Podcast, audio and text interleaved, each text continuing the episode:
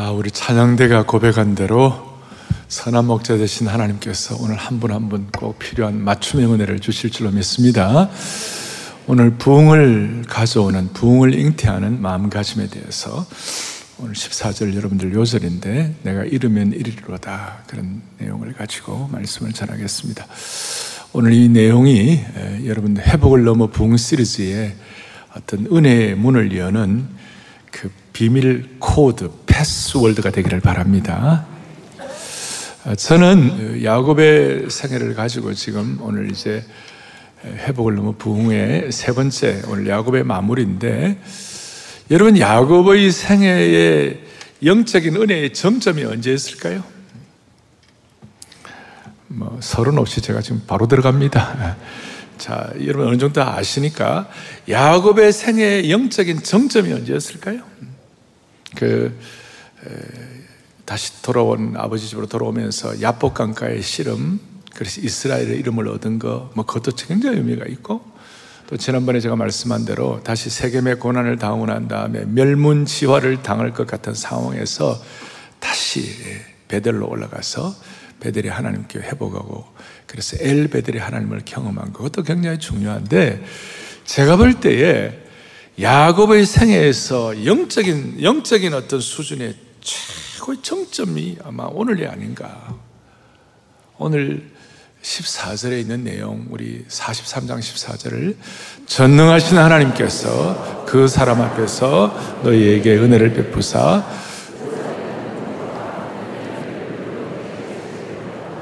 내가 자식을 잃게 되면 이르리로다. 내가 자식을 잃으면 이르로다. 이런 고백을 하게 되는데 야곱은 이때가 130세쯤 되었습니다. 야곱이 147세에 죽었는데 130세 이때쯤 돼가지고 야곱은 그야말로 그가 고백한 대로 험악한 인생을 보내었습니다. 험악한 세월을 보내었습니다. 그리고 지난번에 베델에서의 서원을 지키고 아버지 이삭이 살고 있는 헤브론 땅으로 돌아온 이후에 이제 1년쯤 지난 1년쯤 지나서 모든 것이 순적하고 모든 것이 문제가 없이 고생 끝 행복 시작인 줄 알았는데 무슨 일이 벌어지는가? 그 애지중지하던 자기 심장과도 같던 그 요셉을 형들의 음모에 의하여 잃어버렸습니다. 요셉이 죽은 줄 알고 20년이 넘는 세월을 찢어지는 가슴을 부여잡고 고통하고 있었습니다. 그것만 해도 어려운데 인생살이라는 게 그렇잖아요. 물리적으로 기근이 들고 나는 안 그래도 환경적으로 어려우면 힘든 거죠. 그 고대 근동 사회 그 당시에 야곱이 살던 이 헤브론 지역에서도 대기근이 몰아닥쳤습니다. 기근이 된 지 2년쯤 지나서 이제 극심한 기근이 들어갔고 야곱의 가족들도 먹을 것이 없었습니다. 그리고 야곱에게는 가족들뿐만 아니라 수많은 가축들도 있어갖고 가축들도 굶어 죽어가는 그런 상황이었습니다. 그런데 어느 날 야곱이 애굽에 곡식이 있다는 정보를 듣고 자식들을 애굽에 보내가지고 양식을 사오게 했습니다. 그 자식들 10명을 보냈는데 이미 요셉은 죽은 것처럼 자기가 그렇게 생각하고 있었고 그렇게 가슴이 찢어지는 삶을 살았고 막내 12번째가 누구죠? 베냐민, 네, 베냐민. 벤자민, 베냐민. 잘 아시네요, 다들. 네. 베냐민. 베냐민은 안 보내고 애지중지했기 때문에 열 아들만 보내가지고 애굽에 보내었더니 아, 곡식을 사러 보냈어요. 가갖고 이제 애굽의 총리를 만나는데 요셉은 보자말자 자기 형들인 줄 알아보았어요.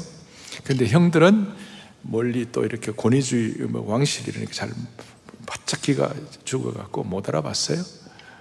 그래서 이제 너희들 요셉이 이제 다 너희들 정탐꾼 아니냐?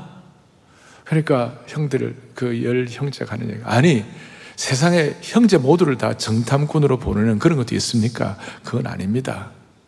그래도 정탐꾼이지 아닌 것을 보여주라. 그래갖고 시몬이라는 형을 인질로 잡았어요. 잡았어요. 여러분 시몬이 요셉이 애굽으로 팔려갈 때 좀 못된 짓을 했어요. 시몬은 그 세겜의 학살 때도 앞장선 폭력적이고 잔인한 성향이 있었는데 형을 인질로 잡았어요. 그리고 이제 그 양식을 사가지고 다시 아버지 집에 가고 양식을 먹었다. 양식이라는 것은 바닥 날 수밖에 없으니까 얼마를 못 버티고 곡식이 떨어지자 야곱의 아들들 보고 다시 곡식을 사오라고 그런 거예요. 그러니까 아버님 이번에 곡식 사러 가면 애굽의 총리가 반드시 막내 아들이 당신이 있다고 그랬는데 막내 아들이 있다는 걸 증명하면 내가 다시 곡식을 주겠다. 이런 식으로 해갖고 막내 아들을 반드시 데려와야 한다고. 동생 베냐민을 데려가야 한다고. 그러니까 여러분 잘 아는 대로 야곱은 베냐민을 너무 사랑하니까 절대 안 된다고. 내가 우리 막내 아들 못 준다고. 그래 얘기하니 그 야곱에게 그래도 존, 그 말아, 뭐라, 신뢰를 받던 아들 가운데 넷째 아들 유다가, 유다가 존중받던 아들이었는데, 인격적으로, 아버지, 만약에 내가 베냐민을 못 데리고 온다면, 내 생명을 아버지 갖고 와도 좋습니다. 나 생명 걸겠습니다. 자, 그런 얘기를 하니, 어떤 면에서 벼랑 끝이죠? 그 상황 가운데서 야곱이 이제 결단을 내리는 장면을 보여주고, 오늘 여러분들이 읽었던 요절 같은 말씀 베냐민을 앞에 놓고 뭐라고 얘기합니까? 내가 자식을 잃으면 잃게 되리로다. 내가 자식을 잃으면 잃게 되리로다. 제가 볼 때 야곱의 생애 가운데 이 순간은 참으로 영적으로 장엄한 순간이요. 영적으로 놀라운 순간이에요. 야곱이 지금 벼랑 끝 한계 상황에서 이런 고백을 하는데 내가 자식을 잃으면 이리로다 이것은 어떤 면에서 자포자기하는 것이 아니라 자신의 힘을 완전히 빼고 하나님께 온전히 맡긴다는 절대적 신뢰와 결단의 표현인 줄로 믿습니다. 그래서 한마디로 우리 교회 제자 훈련 용어로 말하면 total commitment, 전적 위탁의 다름 아닌 표현이라고 말할 수가 있는 것입니다. 야곱은 이 베냐민을 얼마나 사랑했는지 야곱은 사랑하는 아내 라헬을 잃고 그가 애지중지하던 요셉도 잃고 이제 마지막 베냐민만 끼고 살았는데 베냐민을 얼마나 사랑했는지 나중에 43장, 44장 뒤에 보면 뭐라고 나 이렇게 나와 있어요. 뭐라고 하냐면 아버지의 생명과 아이의 생명이 서로 하나로 묶어 있기를. 그러니까 아버지 야곱과 베냐민은 거의 동일시된 정도였어요. 그러니까 자기 생명 같은 베냐민을 포기하는 선언. 여기에는 신앙의 굉장한 단계가 들어있는 거예요. 왜냐하면 야곱은 지금까지 장자권 탈취, 그 다음에 다고다고하고 자기 소유에 대해서 악착 같은 야곱이 이제 드디어 두 손 두 발 다 들고 내가 잃으면 이르로다. 그리고 자기, 자, 자기 자식 가운데 애지중지하던 그 베냐민이 이제는 더 이상 자기 소유가 아니라 하나님의 소유로 이양하는 그런 어떤 내용과 신앙 고백. 그래서 끝까지 붙잡고 있던 것. 이것만은 안 된다고 하는 끝까지 갖고 있는 그걸 포기하는 내용이 바로 오늘 내가 이르면 이르리로다. 여기에 포함되어 있어요. 야곱의 신앙의 여정 가운데 이 순간이야말로 최고의 영적 높은 순간이요. 야곱의 인생에서 어떤 성숙한 결단이자 인간적으로 보면 피눈물 나는 아픔이고 자신을 죽이는 결정이었어요. 다시요. 전적 위탁이었다. 지난 칼 세미나, 지난 주간 우리 한 380여 명의 목사님들이 전 세계 14국에 와가지고 칼 세미나를 하는데 이 칼 세미나의 기본 중에 하나가 뿌리가 교회론입니다. 교회가 뭐냐 할 때에 교회는 세상으로부터 부름받은 하나님의 백성들의 그 거룩한 모임일 뿐만 아니라 세상을 향하여 보냄받은 제자의 사명을 감당해야 한다. 세상을 향하여 보냄받은 제자가 되려면 어떻게 해야 되느냐? 중요한 것은 그것은 바로 제자의 도가 제자의 도를 실천해야 한다. 그 제자의 도가 뭐냐면 이 세상을 향해 보낸받은 제자의 삶을 이룩할 수 있는 하나의 전략적 표준이다. 그래서 이 전략적 표준에서 어긋나면 본질에서 이탈, 이탈하는 것이다. 이 전략적 표준에 집중을 해야 사역의 진정한 토대와 핵심이 흔들리지 않는 것이다. 그래서 전략적 표준의 첫 번째 키가 뭐냐면 제자의 도의 전략적 표준 넘버 원 그게 전적 위탁. 그 다음 두 번째는 승인의 삶. 세 번째는 종의 삶. 이렇게 가고 있는데 첫 번째가 전적 위탁이에요.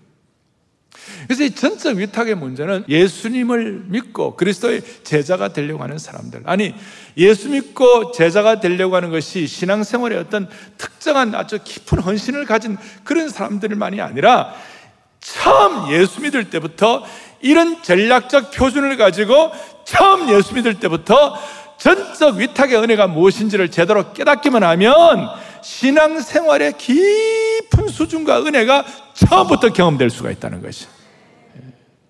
처음부터.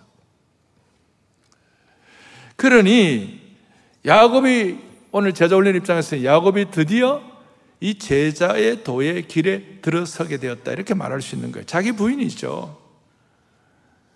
그러니까 결국은 저나 여러분이나 우리 온 성도들 다 할 것 없이 우리 인생에 있어서 반드시 한 번은 내가 잃으면 잃으리로다. 이걸 나중에 나이 다 들어가지고 경험하지 말고 젊을 때부터 내가 잃으면 잃으리로다는 이 사실을 신앙의 아주 중요한 하나의 어떤 여러분들 중요한 하나의 어, 방향인 줄 알고 처음부터 이걸 잘 제대로 잡기만 하면 우리의 신앙생활은 주님이 기뻐하시는 제자의 길로 들어서는 줄로 믿습니다. 그러니까 내가 잃으면 잃으리로다는 이런 고백이 없는 신앙생활은 어떻게 보면 껍데기예요. 그냥 화장한 것이고 그냥 좋은 게 좋은 것이. 제가 큰 어려움을 겪어보니까 제 주위에 정말 세상적으로 잘 나가고 평판이 좋고 뭐 이런 좋은 분들 많아요. 그분들이 내게 조언해 주는 것도 있었지만 내가 이러면 이렇겠다고 하는 이런 어떤 정말 절, 이, 이 절체절명의 이 삶의 변환 끝에서 죽음을 통과한 사람들의 신앙적 조언과 그들의 기도가 저에게는 더 큰 도움이 된 줄로 믿습니다. 예. 저는 그렇더라고요, 저는. 음? 죽음을 통과하여 전적 위탁한 분들의 조언이 도움이 되었다, 이 말이에요. 그러면 죽음을 통과한다는 것이 뭡니까? 그것이 바로 뭐냐면 오늘 내가 이르면 이르리로다. 따라서 평생을 내가 이르면 이르리라도 이런 고백 한 번도 안 해보고 신앙생활하면 그건 비상적인 것이고 표피적인 것이고 그냥 그냥 사는 것입니다. 음. 그냥 자기 힘으로 신앙생활하는 것입니다. 오늘 우리가 주님의 성찬을 앞에 놓고 그리스도의 살과 피를 기념하면서 오늘 이것이 우리의 오늘 이 삶의 현장에서 체험하기를 바라는 것이에요. 그리고 이르면 이르라도 이르리로다 참 이거 고백하면서 이, 이 그리스도의 몸과 피를 기념하는 이것을 높이 잔을 높이 들 때에 보혈의 잔을 높이 들 때에 여러분 오늘 여러분들이 평소에 생각하지 못하던 신령한 능력을 체험할 수가 있고 하늘에 불이 떨어질 수도 있고 그동안 막 체해가지고 그냥 어떻게 어떻게 늘 체한 상태처럼 답답했던 인생이 풀어지게 될 것이에요. 자, 이런 말씀 드리면, 아이고, 목사님, 오늘 너무 센 말씀 하는 거 아닙니까? 이렇게 말할지 모르겠습니다만, 이건 센 게 아니고, 이게 신앙생활의 정상이에요, 정상. 이럴 때 우리 모두가 다 주님을 더 깊이 깨닫고, 주님의 심정을 깨닫고, 주님을 더 사랑할 수가 있는 것입니다. 결국 여러분, 십자가 사건이 뭡니까? 예수님께 십자가에서 엘리엘리 나바 사박다니 우리의 죄가 그만큼 커가지고 하나님과 예수님을 분리시킬 정도로 그렇게 우리 죄짐이 컸을 때 마지막 예수님께서 십자가에서 주여 내 영혼을 주님께 의탁하나이다. 그러니까 그것은 우리 주님의 입장에서의 전적 위탁이라는 것이에요. 그러니 이것이 내가 이르면 이르리로다고 하는 이 고백은 복음적인 고백이요 신앙의 깊이에 들어갈 수가 있는 것이에요. 내가 이러면 이리로다. 이렇게 하면 하나님이 우리를 어떻게 뭐 억압하는 것 같고 하나님이 우리에게 뭔가를 취하는 것 같고, no. 내가 이런 고백을 하고 안 하고 하나님께는 큰 영향이 없어요. 하나님은 내가 이런 고백을 하든 안 하든 하나님은 창조주 하나님이세요. 내가 이름이 이리로다 이런 고백을 하게 하시는 데는 하나님의 신령한 뜻이 있고 하나님의 놀라운 영적인 하나님의 신적인 어떤 하나님의 놀라운 인도하심이 있는 것이에요. 제게 좋은 영향을 준 스위스의 의사이자 좋은 신앙인이었던 볼 트루니에, 폴 트루니에. 그는 목사의 아들로서 난 집에 얼마 안 돼서 아버지가 돌아가셨어요. 그런데 그분은 폴 트루니에가 기독교와 심리학을 신앙적으로 잘 통합을 했어요. 그래서 이분이 그 관심 있게 한 분야 중에 하나가 인격 의학이라고 있어요. 인격 의학. 이게 medicine of the person. 인격 의학이다. 이 인격 의학이 세계 의학계와 상담학계에 나름 영향을 잘 끼쳤는데 그가 어릴 때부터 기독교 신앙을 가졌지만 그의 삶의 회심, 본의견만큼 아주 그 이상으로 아주 놀라운 어떤 그의 신앙의 차원을 바꾸게 된 사건이 있었다는 것이에요. 그건 뭐냐면 30여 년 전 어느 날 나는 나를 바꾸는 새로운 발걸음을 내디뎠다. 그때까지 나의 신앙은 지적인 면이 강하였다. 하나님과 그리스도 인간의 영역에서 지적인 면을 중시하는 사고의 신앙생활을 했다. 그 지성 중심의 신앙이라는 거예요. 오늘 이 자리에도 지성인들이 많이 계실 거예요. 이런 분일수록 지성 중심의 신앙이 다 있는 거예요. 지적 신앙이죠. 그런데 나중에 자기 살아보니까 지성 중심의 신앙 정도가 아니라 영적인 하나님의 심정을 깨는 영성 중심으로 가지 않으면 지성 중심이 너무 메모르다는 것이에요. 그래서 어떤 거가 계기가 있었는데 그것이 뭐냐면 뭐 대단한 건 아니지만 내 신앙에 없는 그러니까 폴 트루니가 이런 고백을 하는 거예요. 자기가 자기 신앙에 없던 것이 있었어요. 자기가 예수 믿는다고 그랬지만 자기 신앙에 없던 것은 내 뜻을 포기하고 매일 실제의 삶에서 하나님의 주권을 인정하는 일이었다. 그래서 나는 어느 날 스위스 제네바 근교의 숲으로 가서 전심으로 나를 포기하는 기도를 드렸다.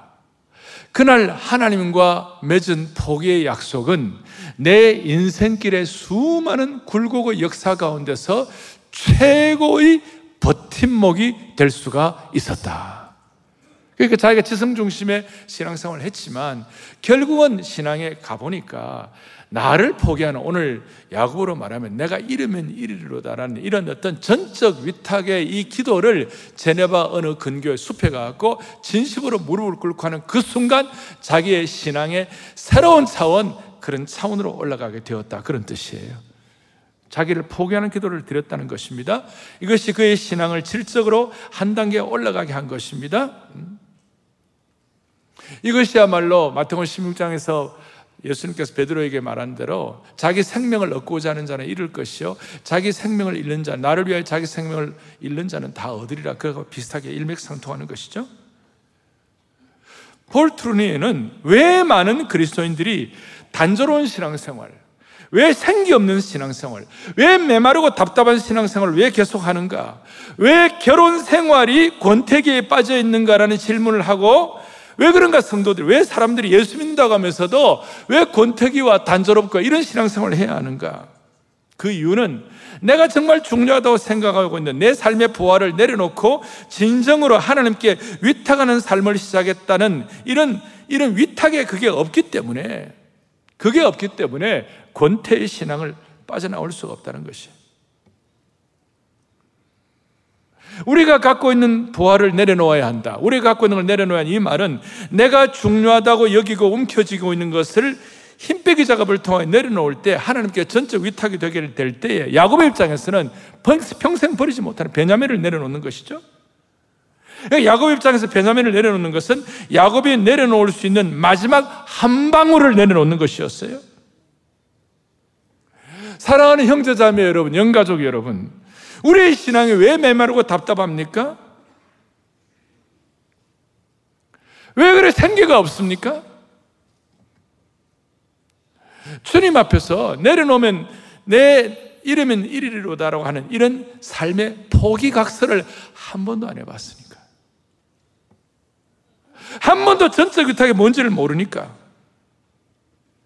그래서 우리는 지금 이 시간 폴 드루니어처럼 제네바 숲속 기도의 장소를 찾아가서 자신의 모든 것들을 내려놓고 전적으로 하나님께 한 번이라도 위탁하겠다는 결심의 기도를 드릴 때 하나님이 은혜를 주실 것입니다.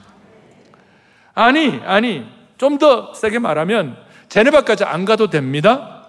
오늘 성찬식 할 때 우리 모두가 다 하나님의 은혜의 품 안에 전적 위탁으로 들어가면 되는 것이에요.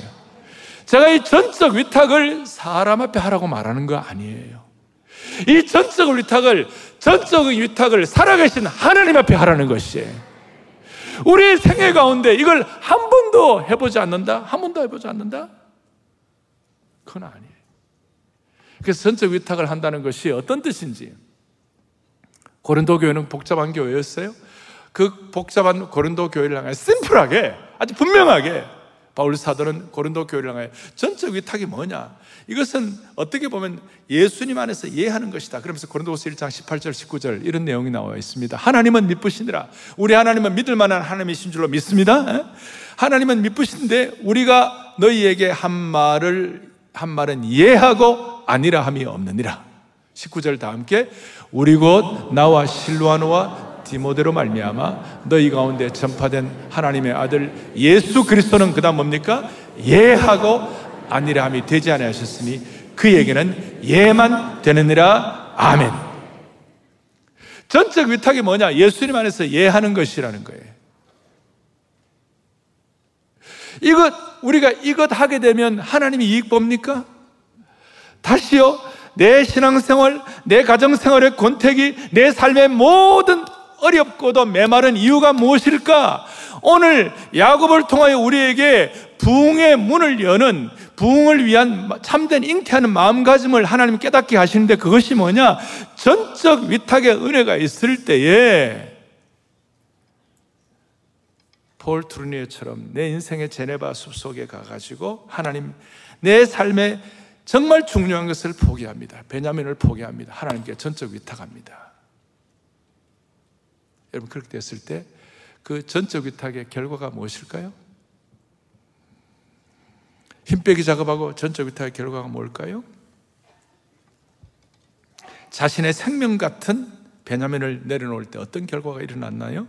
오늘 14절에 보니까 전능하신 하나님께서 하나님은 자주 자주 야곱에게 전능, 나는 전능한 하나님이라 얼마이티 가드라는 말씀을 해 주었는데 야곱이 이제 처음으로 장자권 탈취 이런 거 이런 사람이 처음으로 하나님은 나에게 전능하신 하나님이다. 뭘 말합니까? 내가 내 것이라고 움켜쥐고 최선을 다하고 이거 하면 다 내 거 되는 것 같지만 여러분 그, 그, 그런 상황 인생에 얼마나 부자유하고 나를 억박 누르고 속박되는지 몰라요. 그런데 전적 위탁을 하게 되면 전능하신 하나님을 깨닫게 되고 내면적으로 그 다음에 무슨 일이 벌어지는가? 영적 자유함이 있게 되는 것이에요. 놀라운 자유함이 오게 되는 것이에요. 여러분의 인생과 삶을 얽어매고 있고 압박 누르고 있는 모든 것으로부터 하나님이 자유하게 될 것입니다. 내가 주님 앞에 전적 위탁한다고 그래서 우리 하나님이 무슨 뭐 죄송합니다. 떼돈 버는 거 아니세요? 하나님은, 하나님은 내가 하든 안 상관없어요. 중요한 것은 내가 하나님 앞에 이런 고백을 할 때 하나님은 나에게 세상에 줄 수 없는 자유함을 주시는 것이에요. 그리고 더더구나 더 놀라운 거. 그게 뭐냐? 이런 내면의 변화와 함께 따라온 것이 뭐예요? 전능하신 하나님께 온전히 맡기고 내가 이르면 이르리로다라고 고백한 야곱에게 무슨 일이 벌어졌어요? 오늘 본문 뒤에 보면 애굽에 갔다가 돌아온 곡식을 가지고 사가지고 돌아온 아들들이 아버지 요셉이 아직까지 살아 있어 애굽의 총리가 되었습니다 아버지. 이 소식을 들은 야곱은 믿어지지가 않아갖고 45장 26절에 뭐라고 나와있냐? 믿지 못해가지고 어리둥절했다 그랬어요. 어안이 벙벙했어요 20년이 넘는 시간 동안 그 가슴을 찢는 요셉을 잃어버린 그 고통이 있었는데 그 소식을 들으면서 요셉이 살아있다는 소식을 들으면서 어안이 벙벙해가지고 아마도 볼을 꼬집으면서 꿈인가 생시인가 했을 거예요. 도무지 믿기지 않았어요. 근데 뭘 보고 믿었는가? 역시 야곱이 그 다음에 나오는 게 뭐라? 27절에 그들이 또 요셉이 자기들에게 부탁한 모든 말로 그에게 말하며 그들의 아버지 야곱은 요셉이 자기를 태우라고 보낸 수레를 보고 기운이 소생했다. 죽은 줄 알았던 아들을 다시 얻었습니다. 가히 부활을 체험했어요. 자식을 잃으면 잃으리로다라고 하나님께 완전히 위탁했더니 잃었던 자식을 다시 찾게 된 것입니다. 이걸 보면서 아 그러면 내가 전적 위탁을 하면 하나님 내게 좋은 거 주시겠구나. 그래서 내가 전적으로 위탁한다. 그거는 건 아니에요. 이건 닭이 먼저냐, 다갈이 먼저냐 이런 건 아니고 내가 순전하게 하나님께 이런 마음을 가지고 전적 위탁을 했더니 우리 하나님은 목자의 심정을 가지신 분이니까 우리 하나님은 우리가 계속 상처받고 힘들어가지고 어렵게 엎어져 있기를 원치 않는 하나님이신 줄로 믿습니다. 우리 하나님 우리가 계속 상처를 지는 대로 살아가기를 원치 않는 하나님이신 줄 믿습니다. 문제는 우리가 전적 위탁을 통한 영적인 성숙과 자유함이 없는 것이에요. 그렇게 하나님께 전적 위탁을 하니까 요셉을 돌려주신 것이에요. 그리고 창세기 45장 28절에 조카도다. 내 아들 요셉이 지금까지 살아있으니 내가 죽기 전에 가서 그를 보리라. 조카도다. 조카도다. 세 번째 부자 상봉을 하는 거예요. 하나님의 약속을 받고 애굽으로 내려간 야곱이 드디어 꿈에도 그리던 요셉을 만나게 되는 겁니다. 부자가 서로 끌어안고 한참을 울었습니다. 울고 야곱이 입을 여는 것입니다. 46장 30절에 내가 네 얼굴을 보았으니 지금 죽어도 조카도다. 나는 지금 죽어도 좋다. 그렇게 아등바등 살아왔던 야곱이 평생을 다고다고 살아왔던 야곱이 내가 이르면 이리로다. 그 차원으로 올라가니까 요셉을 돌려주시고 내가 너 얼굴을 보았으니 죽어도 좋다. 저는 안희숙 사모님이라고 대한민국의 과거에 성경담으로 많이 팔린 책이 죽으면 죽으리로다는 책이 있어요. 그분과 함께 있으면서 그분 죽으면 죽으리로다 1편이에요. 2편이 뭐냐면 죽으면 살리라야. 3편이 더 있어요. 죽어요. 그런데 안 죽어요. 이 차원을 여러분들이 얼마나 이해할지 모르지만 죽으면 죽으리로다. 죽으면 살리로다. 죽어요. 그런데 안 죽어요. 신앙생활의 단계인 것입니다. 요셉을 만났는데 17세에 헤어진 요셉을 야곱이 22년 만에 39세에 만납니다. 요셉이 39세 때. 17세, 그 다음에 13년 뒤에 30세의 애굽의 총리가 되고 7년 풍년을 지나고 2년 지금 기근이니까 9년 지나서 계산이 되시죠? 17세의 철부지를 이제 39세의 장년으로 만나게 되는 겁니다. 내가 너를 보았으니 죽어도 좋다. 여러분, 야곱은 좀 빡빡해가지고 늙을 때 이런 깨달음을 갖게 됐는데 그 아들 요셉은 젊을 때부터 그냥 결정적인 순간마다 요셉을 하나님 두드리시는데 죽으면 죽으리를 맞는 거예요. 요셉에게 잃으면 이리로다라는 그런 환경을 만드시는 거예요. 감옥 가가지고 죽을 똥살 똥하고 있는데 자기가 감옥에서 그 술 맡은 거는 해석해주고 그런데 2년 동안 소식이 없어.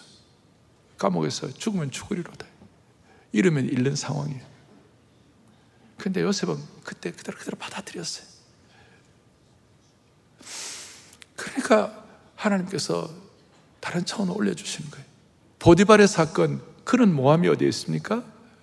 그런데 만약에 그때 죽으면 죽으리, 이러면 이리라고 요셉이 그런 고백을 하면, 그런 마음을 갖지 않았으면 아마 가정 총무 정도로, 가정 총무 정도로 그냥 끝났을 거예요.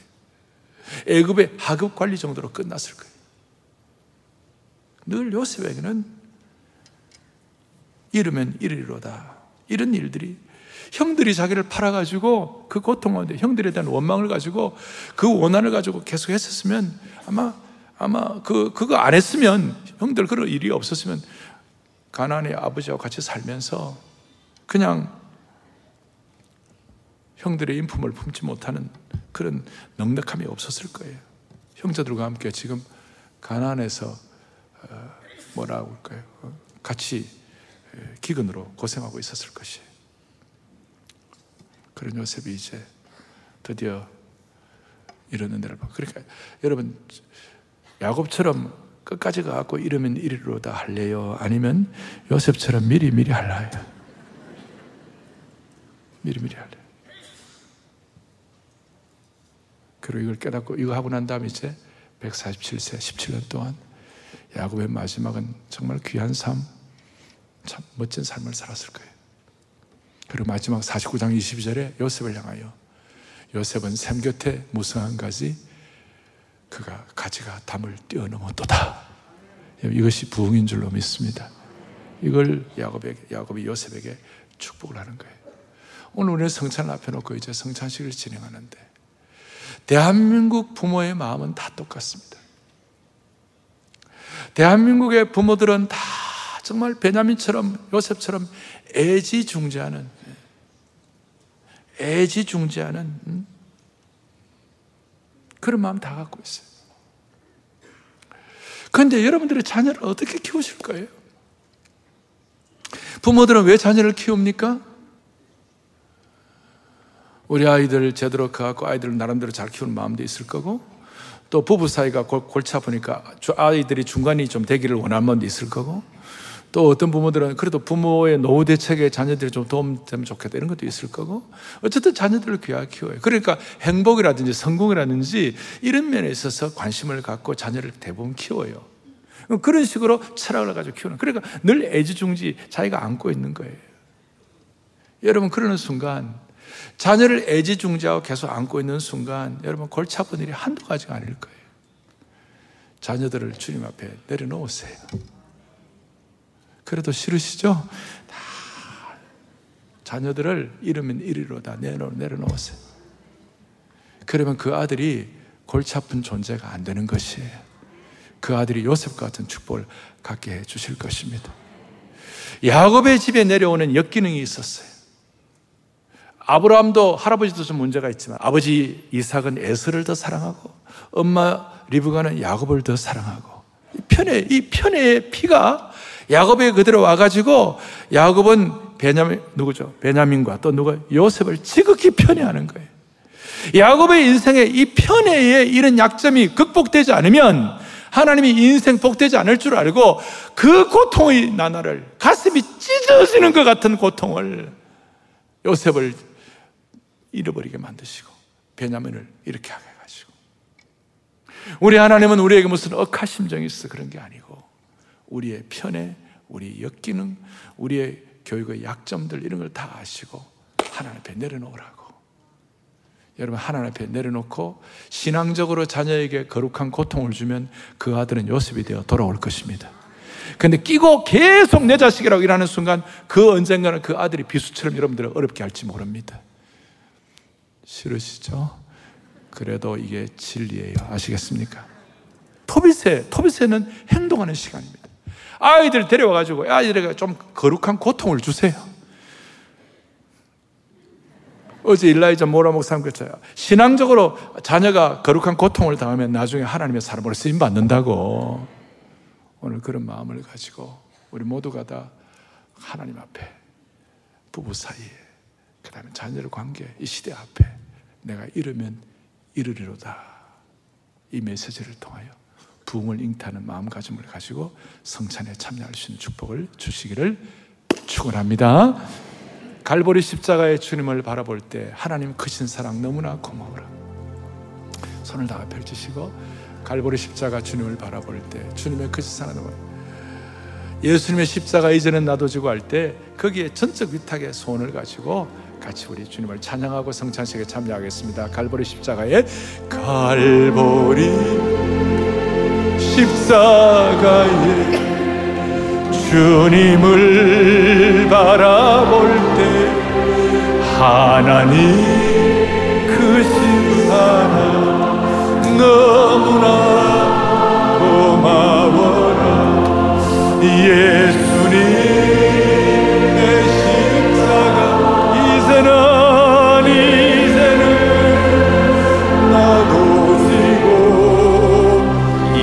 생명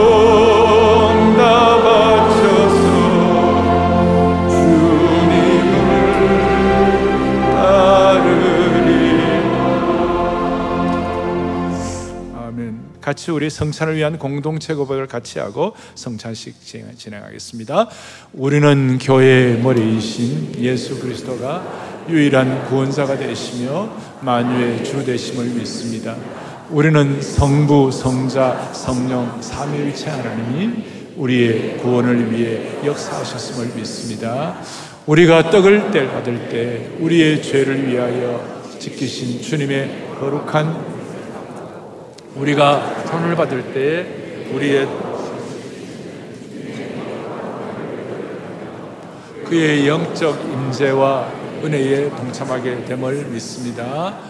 이 시간 예수 그리스도의 지키신 몸과 흘리신 피를 나누는 성찬에 참여하오니 우리의 영혼을 소생시켜 주시고 우리의 마음을 정결하게 성찬 가운데 임자해 주셔서 주님의 은혜로 덮어주시고 만나주시고 다스려 주옵소서 우리는 영가족입니다. 우리는 영원한 한 가족입니다.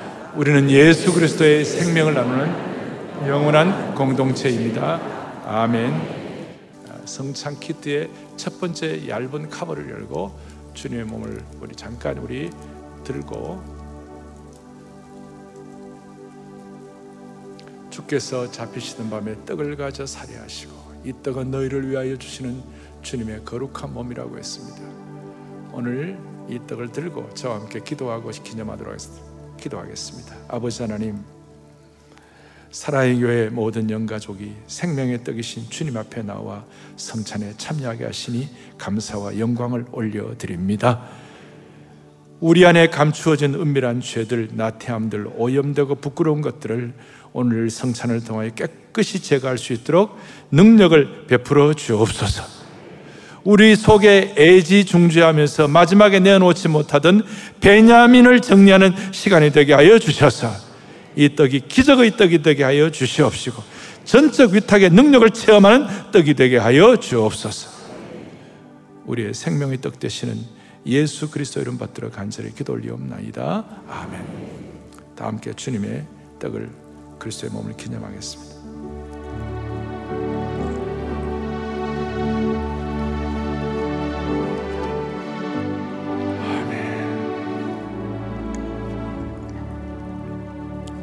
정결하게 하는 셈이 나의 앞에 있도다. 한량없는 주의 은혜 나를 영접하셨네. 내가 지은 모든 죄와 허물 용서하셨네. 여러분 잔을 다 앞에 드시고 떡을 기념하고 난 다음에 정결하게 하는 셈이 찬양하면서 이제 같이 잔을 기념하겠습니다. 정결하게 하는 셈이 정결하게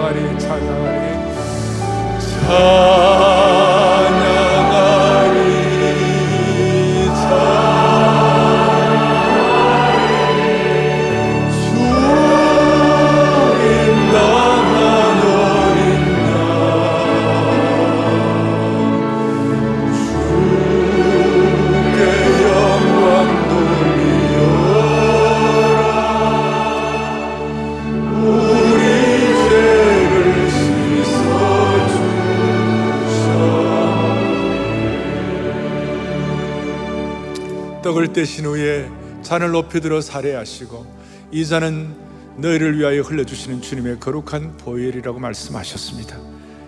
다 함께 주님의 보혈을 기념함으로 우리 속에 있는 모든 베냐민을 청산하고 전적 위탁하고 주님의 사람으로 무장될 수 있기를 바랍니다. 조심스럽게 떼가지고 잔을 기념하겠습니다. 다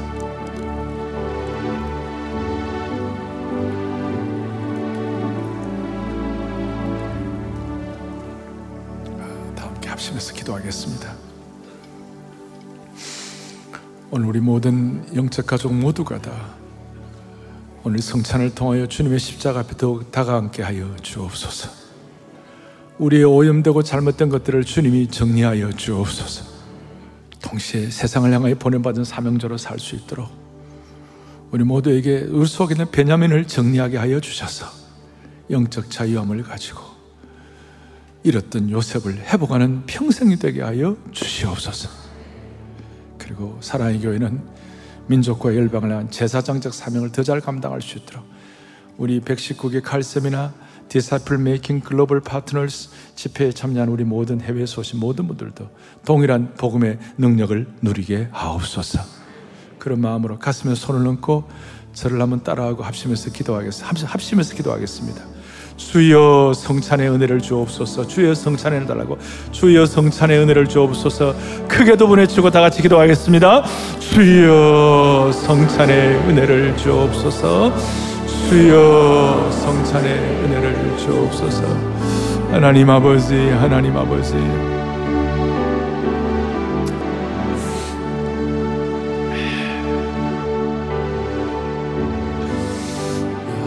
자비로우신 하나님 아버지 끝까지 내려놓지 못하는 베냐민을 정리하는 시간 되게 해 주실 줄로 믿습니다. 그리고 이 은혜를 받고 다시 시작하는 능력을 회복하게 하옵소서. 우리의 생명과 소망이 되시는 예수님의 이름으로 기도 올리옵나이다. 아멘.